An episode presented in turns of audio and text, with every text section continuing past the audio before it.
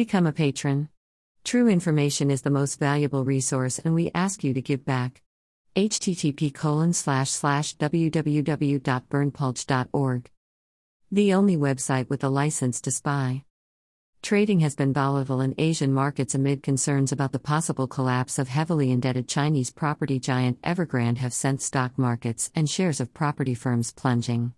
The company is more than $300 billion in debt. Despite the growing crisis and its ripple effect on stock markets, the Chinese government is yet to step in and bail out the firm. Al Jazeera's Katrina Yu reports from Beijing, China. Email address. Subscribe.